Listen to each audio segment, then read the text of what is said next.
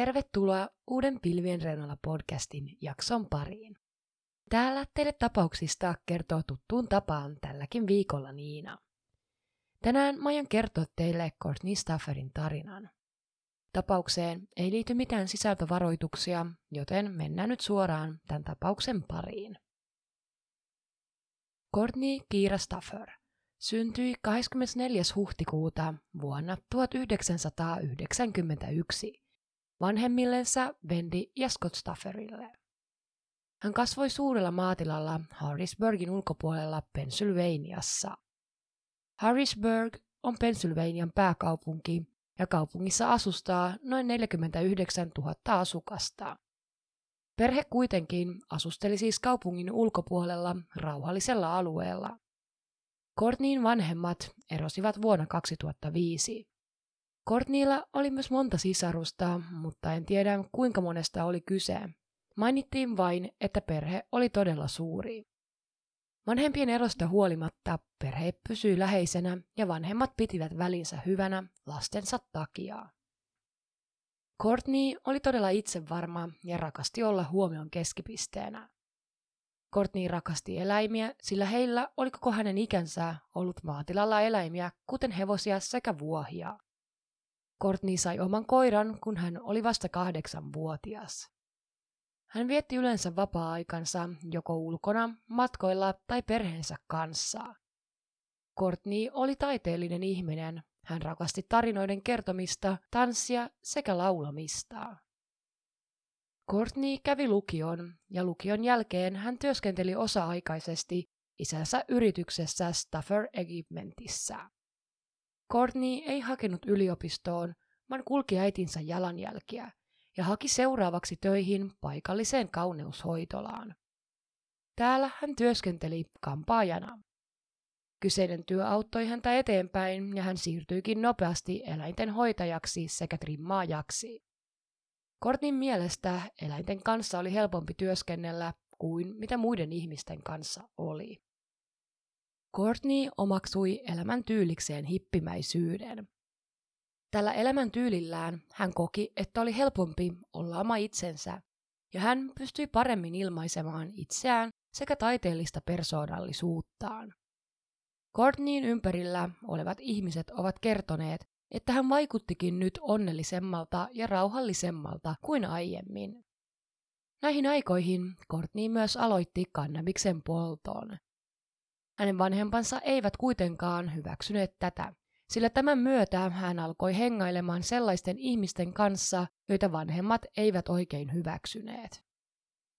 Kun Courtney oli 20-vuotias, rakastui hän itseänsä vuotta nuorempään Brad Harryin. Brad oli oikeastaan Courtneyn vastakohta. Courtneyn ollessa äänekäs ja kupliva, Brad oli hiljainen ja pidättyväinen.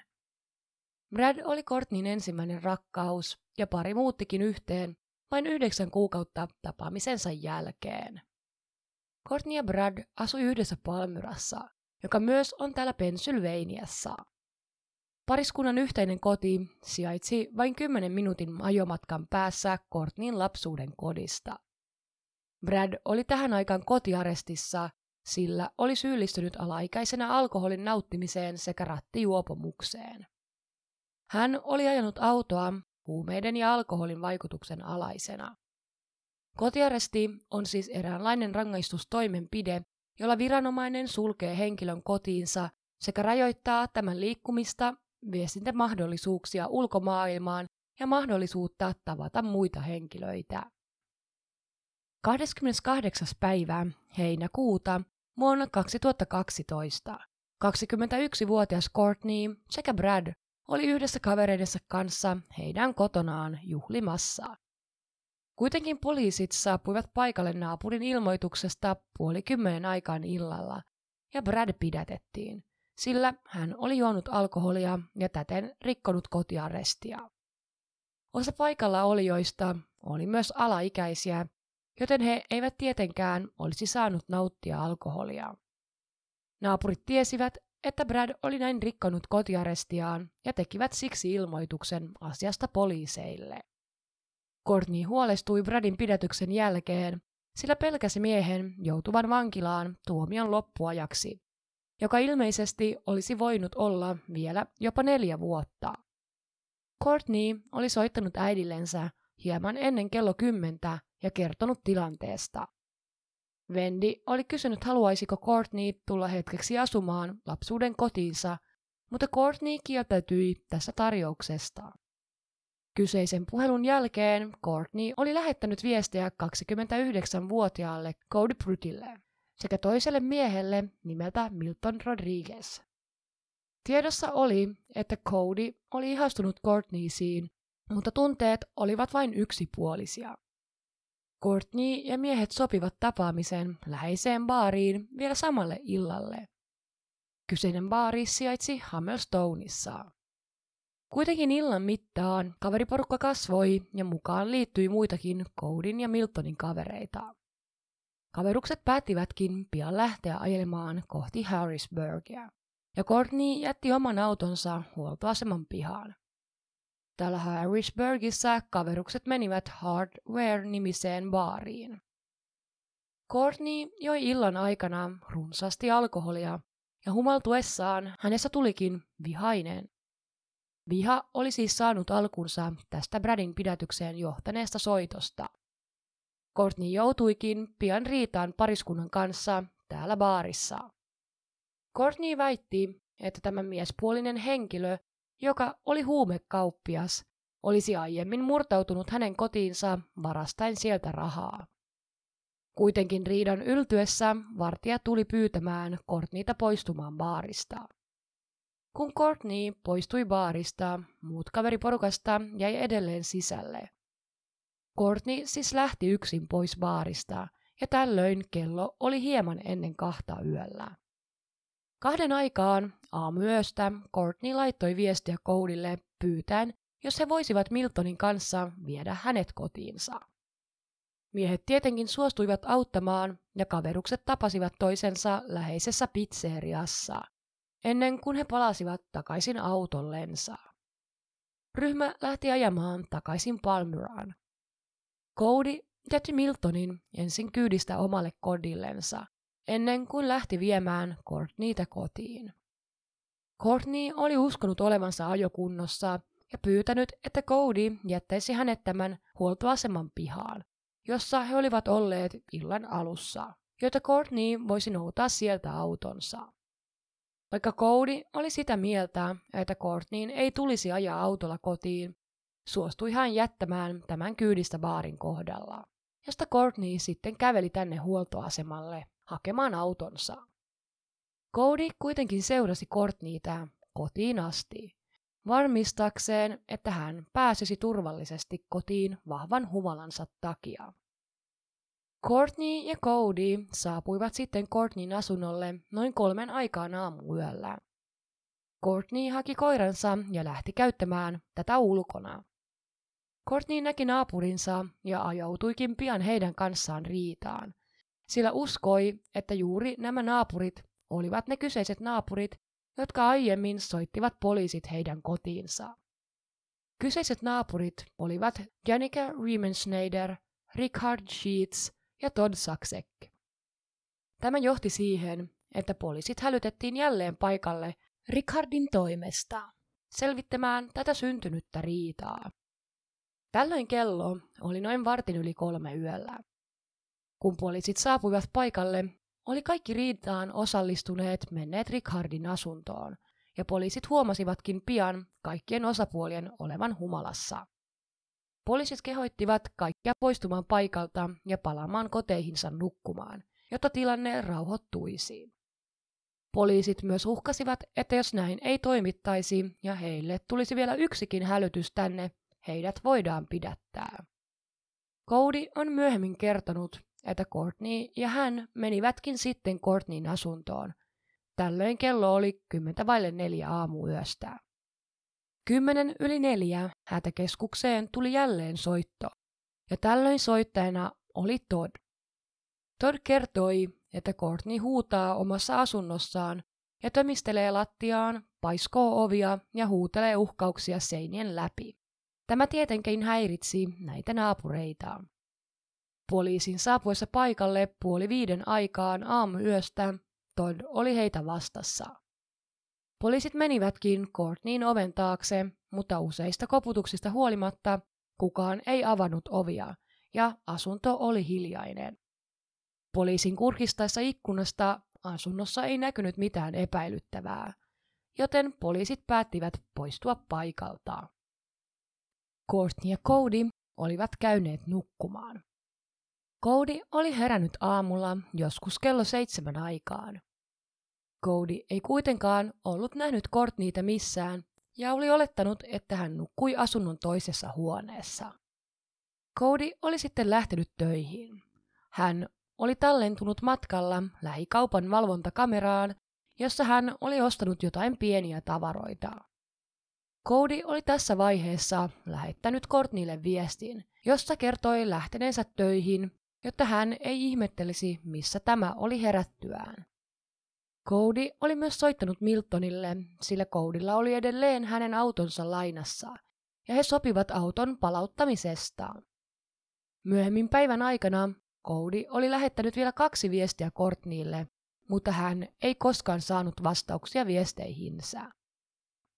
Kun kello oli noin puoli kahdeksan aamulla, saapui naapuri Todd poliisiasemalle tekemään rikosilmoituksia ja vaatimaan, että Courtneyta vastaan nostetaan syytteet edellisen illan tapahtumiin liittyen.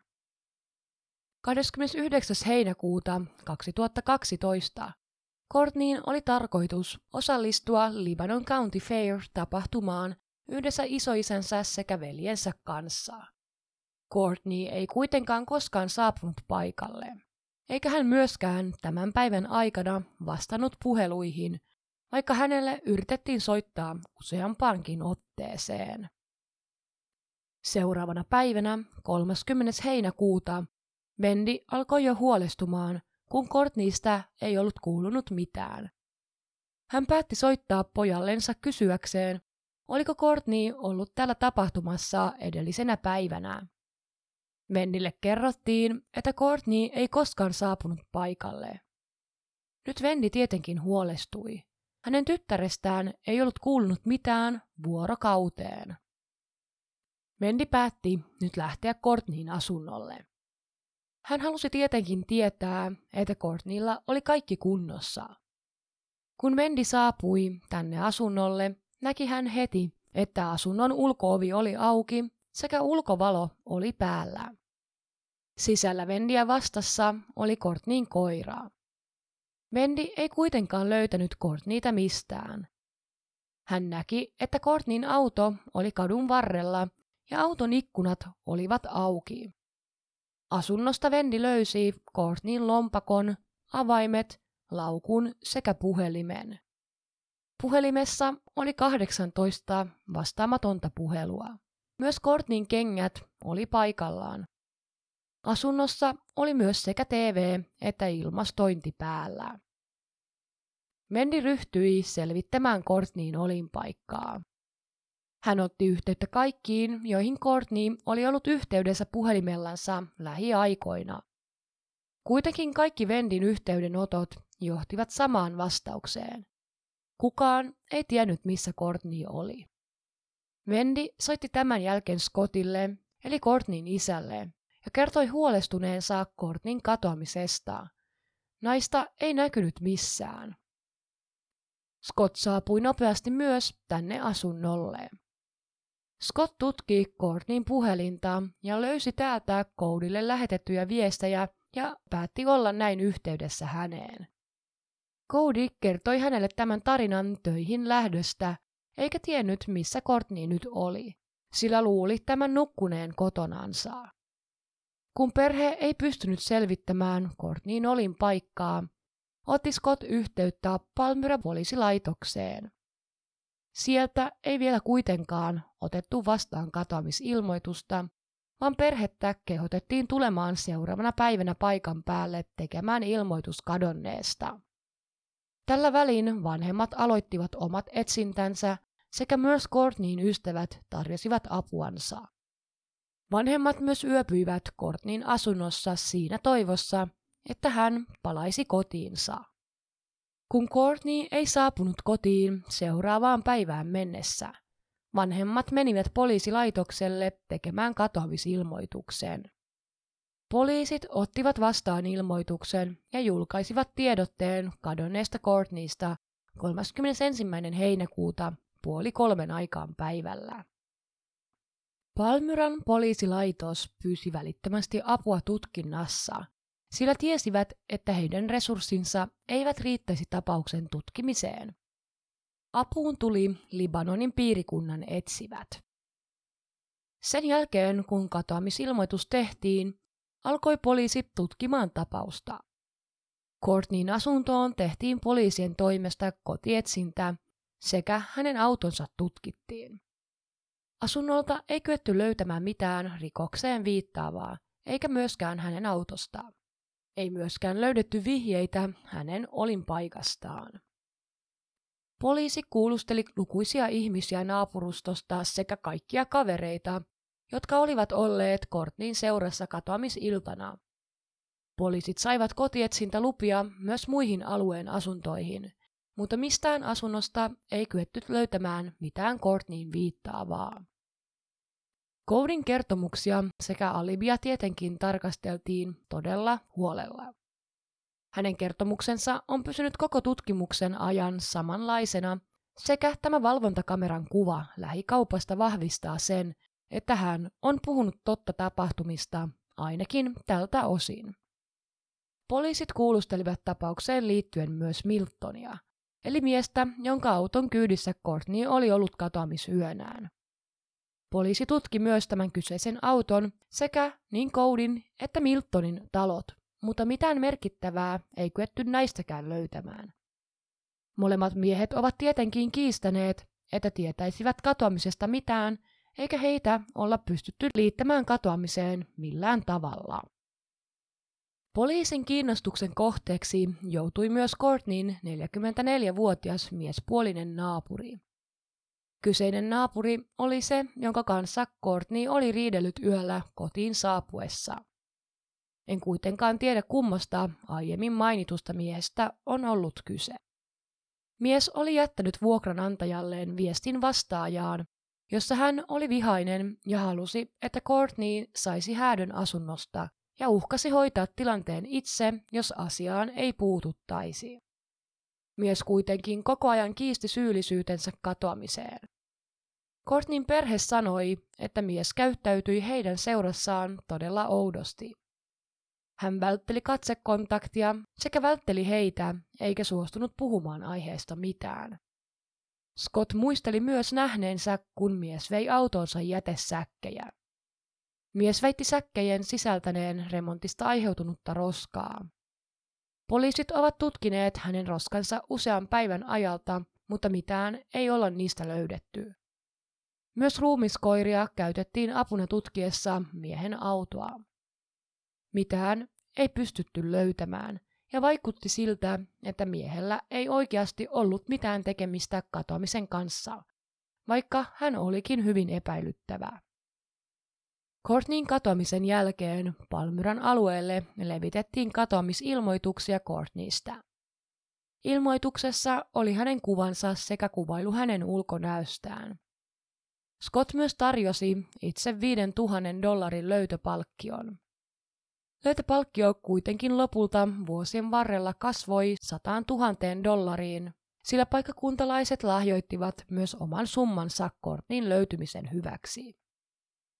8. elokuuta vuonna 2012 palokunta ja vapaaehtoiset etsivät suuren alueen, joka oli säteeltään noin reilun kolmen kilometrin verran. Alue oli Kortniin asunnon ympäristössä. Näistä tarkoista etsinnöistä huolimatta vapaaehtoisetkaan eivät löytäneet Kortniista jälkeäkään. Tapauksen tutkijat saivat lopulta lisätietoa siitä riidasta, johon Courtney oli joutunut ollessaan baarissa täällä Harrisburgissa. Poliisi pystyi selvittämään, että kyseinen mies oli huumekauppias. Tämä sai poliisin miettimään, että Courtneyn huumeiden käyttö mahdollisesti jotenkin liittyisi tähän katoamiseen. Tätä kyseistä miestä kuulusteltiin ja hän kiisti tietenkin osallisuutensa katoamiseen. Hän kertoi, että oli baarista poistuessa mennyt tyttöystävänsä vanhemmille yöksi. Kyseinen alibi pystyttiin varmistamaan, joten hän ei voinut olla osallinen katoamiseen. Maaliskuussa 2014 Scott sai mielenkiintoisen puhelun. Puhelun soitti nainen nimeltä Amanda Ballister, joka oli kuullut kahden tuttavan välisen keskustelun. Nainen kertoi, että nämä olivat sanoneet tappaneensa korttiin varastaessaan tämän asunnosta kannabista sekä rahaa. He kertoivat kietoneensa Courtneyin ruumiin mattoon ja heittäneen tämän memorial leikiin. Scott tietenkin kertoi tämän heti tutkijoille, mutta he eivät ottaneet tarinaa tosissaan.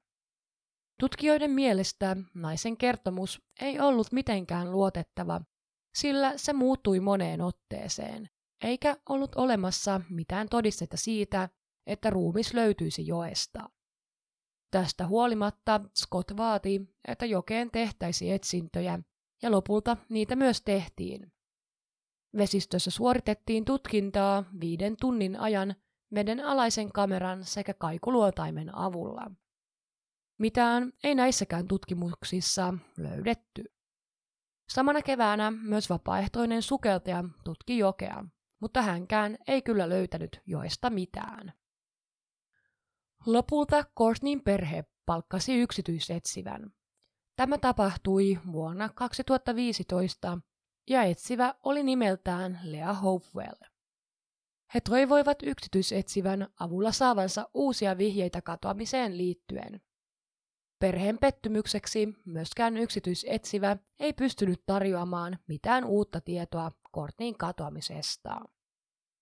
Perhe on perustanut myös Facebook-sivuston, jossa päivitetään tietoja Courtneyn katoamisesta sekä pidetään tapausta ihmisten mielissä. Myös verkkosivut Courtneyn katoamisesta on olemassa. Courtneyta ei siis olla vielä tähänkään päivään mennessä löydetty. Poliisi on ilmoittanut, että tapausta on alusta asti tutkittu henkirikoksena olosuhteet huomioon ottaen. Todisteiden puuttuessa ketään ei kuitenkaan olla pystytty syyttämään tapauksesta. Myös FBI on ollut mukana tapauksen tutkinnassa. Mitään huomioon otettavia uusia vihjeitä ei kuitenkaan olla saatu enää pitkään aikaan. Kortin tuntomerkit katoamisen ajan kohdalta ovat seuraavanlaiset. Courtneylla oli blondit hiukset, jotka ulottuivat hänen olkapäidensä yli. Hänellä oli vihreät silmät. Courtney oli noin 176 senttimetriä pitkä ja painoi noin 54 kiloa. Courtneylla oli kolme tatuointia. Yhdessä tatuoinnissa luki One Love, toisessa oli kolme tähteä sekä viimeisessä oli pistooli, joka ampui kukkia. Päällään hänellä oli katoamisen aikaan keltainen toppi sekä kukkakuvioiset sortsit. On olemassa muutamia teorioita Kortnin katoamiseen liittyen. Yksi teorioista, mihin monet uskovat, on se, että joku naapureista on vastuussa katoamisesta ja mahdollisesta murhasta. Suurimmat epäilykset kohdistuvat tähän 44-vuotiaaseen naapurin mieheen, joka käyttäytyi epäilyttävästi katoamisen aikaan. Poliisit eivät kuitenkaan usko, että kukaan naapureista olisi syyllinen, sillä alueella tehtiin lukuisia kotietsintöjä sekä kuulusteluja, eikä mitään epäilyttävää ilmennyt. Toinen teorioista on, että Courtney olisi joutunut sarjamurhaajan uhriksi. Tämä teoria tuli floridalaiselta yksityisetsivältä. Hänen mukaansa 18 Courtneyn profiiliin sopivaa naista oli myös kadonnut Courtneyn katoamisen aikaan. Kuitenkaan muut viranomaiset eivät olleet uskoneet tähän teoriaan, eivätkä usko, että tapaus liittyisi muihin tapahtumiin. Courtneyin oma perhe uskoo, että Courtney on siepattu hänen katoamisiltanaan. Tämä teoria selittäisi sen, miksi todisteita tai havaintoja ei hänestä ole tehty. Internetissä puolestaan uskotaan teoriaan siitä, että katoaminen liittyisi epäiltyyn huumevelkaan. Tiedettiin Kortnin käyttäneen kannabista sekä tiedetään hänen olleen yhteydessä tunnettuihin huumekauppiaisiin. Myös se, että hän oli joutunut riitaan huumekauppian kanssa katoamisiltanaan, on monen mielestä todiste tämän teorian paikkaan pitävyyden kannalta. Kuitenkaan tutkijat eivät ole löytäneet mitään tietoa siitä, että Kortnilla olisi ollut velkaa kauppiaille. Suurin osa tuntuu uskovan kuitenkin siihen, että Cody ja Milton tietävät enemmän illan tapahtumista kuin mitä he ovat poliisille kertoneet. On mahdollista, että he olisivat katoamisen takana, mutta todisteiden puuttuessa ei heitäkään olla kyetty syyttämään. Kortnin perhe järjestää joka vuosi Kortnin muistolle kulkueen. He ovat myös säästäneet kaikki Kortnin tavarat siltä varalta, että nainen palaisi vielä kotiin. Kiitos kun sä kuuntelit tämän päiväisen jakson. Sä löydät tuttuun tapaan tapaukseen liittyviä kuvia podcastin Instagramista nimellä Pilvien reunalla pod. Sä voit myös halutessasi laittaa mulle jaksotoiveita, palautetta tai muuta kommenttia. Minut tavoittaa myös sähköpostitse osoitteesta pilvien reunalla at hotmail.com. Muista myös klikata podcast-seurantaan sillä alustalla, missä sitä kuuntelet, sekä anna podcastille arvio. Kuullaan jälleen ensi sunnuntaina uuden jakson parissa. Moikka!